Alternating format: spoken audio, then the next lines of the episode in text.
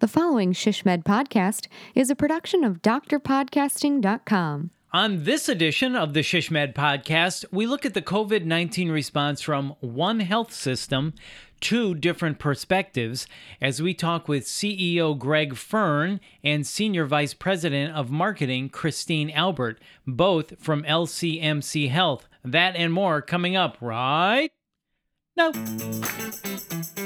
This is the Shishmed podcast, rapid insights for healthcare strategy professionals in planning, business development, marketing, communications, and public relations. I'm your host, Bill Klaproth. In this episode, it's a CEO slash SVP of marketing conversation as we talk about practicing social compassion, how one health system is using brand to drive business in its COVID 19 response. As we talk with Greg Feirn, CEO of LCMC Health, and Christine Albert, Senior Vice President of Marketing and Communications at LCMC Health. Greg and Christine, welcome to the SHSMD podcast. As you know, we start every episode of the podcast with rapid insights. One quick tip someone can use to make their marketing communications better today. Greg, we're going to start with you. Give us your rapid insight. Sure, Bill. Good to be with you today. I would say think of ways to break through the clutter and reassure your consumer, your staff, and your community alike that you have an emotional connection to a trusted brand. That emotional connection, so important. Thank you, Greg. And how about you, Christine? Give us your rapid insight. During times of crisis, like COVID 19, just like normal business operations, you have to put the voice of the consumer first. So know who they are and what they want and speak to them specifically and directly. And that is your rapid insight. Christine and Greg, thank you so much. And thank you for being here. I love talking to people and getting their different perspectives on the same thing. And that's what we're going to do in this podcast as we discuss LCMC's response to COVID 19. Greg, let me start with you. You took the phrase practice social distancing, which we all use multiple times a day, each day, and you took this phrase and created something hopeful, something compassionate, and something inspiring out of it. Can you tell us about that? Sure. You know, we at this time we thought it was uh, critical to to be a beacon of positivity and heart, bringing our community together. Um, the the community who recognized our heroes uh, so frequently, and we really wanted to shine a light on all of the good that was occurring all around us, and honoring the great work that our frontline heroes were providing each day. Yeah, that's really good, Greg. I like that. And I love that hopeful, compassionate, and inspiring angle. I mean, that's really important in such a crisis like we're in right now. And speaking of the crisis, Christine, when you shifted into COVID 19 marketing mode at LCMC, what was your goal? Our goal was really to put our patients and community first. And a big part of that was understanding and appreciating both what we were hearing anecdotally and what we could tell from just some pulse research was that people were feeling anxious. They were looking for empathy, but they were also looking for someone to lead. So we knew that the community trusted and valued hospitals and healthcare providers more than ever and were looking to us for information. But we also knew they were really anxious, anxious about their healthcare and coming in, and also just anxious about uh, the other kind of economic factors happening job loss, loss of insurance. So there was a lot of uncertainty there. And so part of our role was really to understand that and then to craft um, communications that really spoke to that. Right. There certainly is a lot of anxiety, and people are turning to their local healthcare institutions a lot more than they were three or four months ago. So let's talk about the campaign that you are rolling out. You've put together a fantastic crisis communications response to this, and you're infusing it with your unique brand and personality designed to stand out and speak in a personal way to the community. And Greg, as you mentioned earlier, having an emotional connection is so important. So let me ask each of you about some of the components of this campaign. Greg, let me start with you. Tell us about the community website and what you're doing there. Sure. So this community website is a hub where we share photos, news, and resources. It's a it's a one place um, um, or one place where folks from the community can go for their COVID 19 needs, uh, and also pretty heavily utilized by our staff. So things like frontline stories uh, are told on our community website, uh, lots of photographs of all the great work that's being done across our uh, across our facilities. There are certainly resources, um, news stories, etc that have been shown across our community. It's and all of those are part of that uh, community website. Greg, you mentioned frontline stories. Christine, can you tell us more about those? What are those frontline stories? Our frontline story is really aligned to what Greg was talking about that emotional response, but also our LCMC Health brand is kind of uniquely built to tie into emotion. Our visual identity is a heart, um, kind of the thing we're known for is that little something extra. So that's something we've infused in our culture that's expected in our community, which also really resonates with them. We were getting a lot of requests um, from media to come and embed in our emergency departments, to be with frontline providers, just a lot of curiosity and desire and hunger to know what was really happening inside hospitals. And that was coming from that vacuum of, um, again, that kind of fear anxiety that the community was having. And so we created frontline stories to help people have that bird's eye view and perspective, but safely. So not allowing clearly folks to come in and embed in our emergency departments, for example, but we um, asked our staff, and that was a variety of people from supply chain management to ER physicians, nurses, housekeeping, across the spectrum if they wanted to share what they were seeing and feeling. And they were really quick and easy. People filmed them on their iPhones and submitted them to us, and we shared them via social media, put them on our website, and we're pretty unfiltered. So you got a really honest and vulnerable look from the frontline staff across our five hospital system, and it really resonated not only with the community, media outlets also really appreciated it, but also our own staff. Um, who are supporting one another, really engaged with that content and the video content that was um, so accessible and so emotional. Christine, you mentioned social media. Let me stay with you for a minute. Can you talk more about your social media strategy and the different platforms that you used? Happy to. Well, social media for us, we found web was, you know, a destination for people, but really social media engagement skyrocketed even more than our website utilization during this time. So that's where people were going and scrolling and looking for constant updates and information. And so for us, it was less about the tactics and tools, and it was more about how do we overlay and have our brand and that brand voice and creative still be consistent? So, although this was a crisis response scenario, um, who we are, what we stand for, how we visually and voice um, communicate with our community did stay consistent. And so we're based in New Orleans, which is uh, always a fun place to be. And so even some of our social media content that we produced spoke to that. So we had uh, floor decals that we put throughout our organizations, and they were kind of in a New Orleans vernacular where it would say things like, you know, it's not personal, darling, but keep your social distance. And so things that were colorful and vibrant, just like our brand, still appropriate for the, the situation or scenario, but really spoke to that. Uh, another example was on our Instagram having some custom created graphics that were all really bold colors. And crawfish boiling is a really big deal here. It's crawfish season.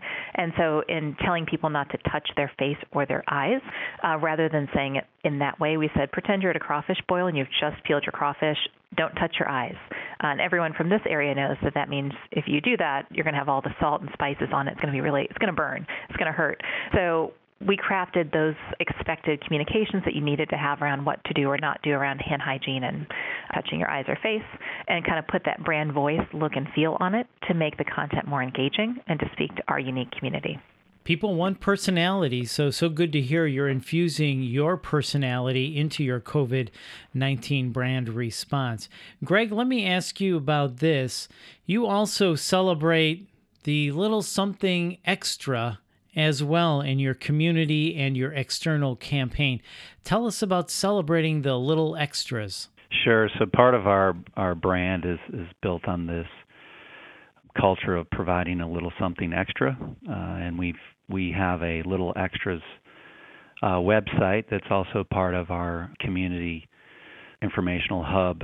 And so what we've done is we we've partnered with uh, local celebrities, those folks well known in our community who can bring together powerful messages not only for the community but for our uh, staff to celebrate uh, all the good that's happened over the last eight weeks and share their stories. It's you know we see it more as a movement, uh, something to, to connect our hospitals with the community, something less than a, a more traditional paid media campaign. And Greg, everything you're doing, why is this so important?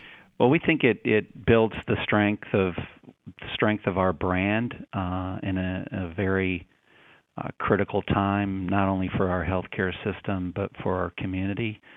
Our brand is built around community, so we think that the more we're out there, um, the greater um, strength we'll create with our community, but we'll also continue to build uh, this very important culture across our 9,000 plus employees. Mm.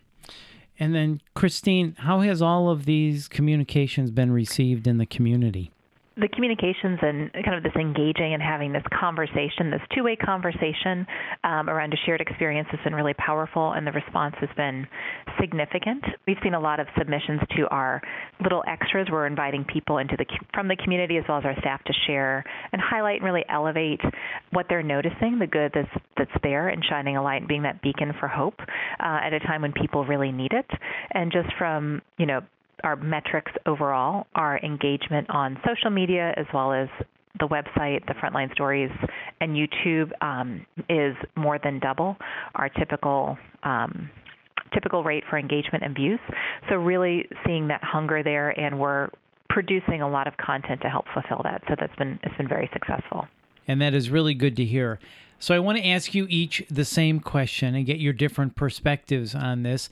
So, Greg, let me start with you. What have you learned so far up to this point dealing with the coronavirus pandemic? My biggest learning as a CEO is we uh, came together uh, across our healthcare system to battle the pandemic. We had uh, great unification across our facilities from leadership on down. Uh, it it created a wonderful speed to action um, folks were unified in their decision making, uh, and it's it's that type of um, proactiveness and planning um, that we are going to look to capture and, and move it forward in, into day to day operations as we t- try to return to normal. Mm-hmm.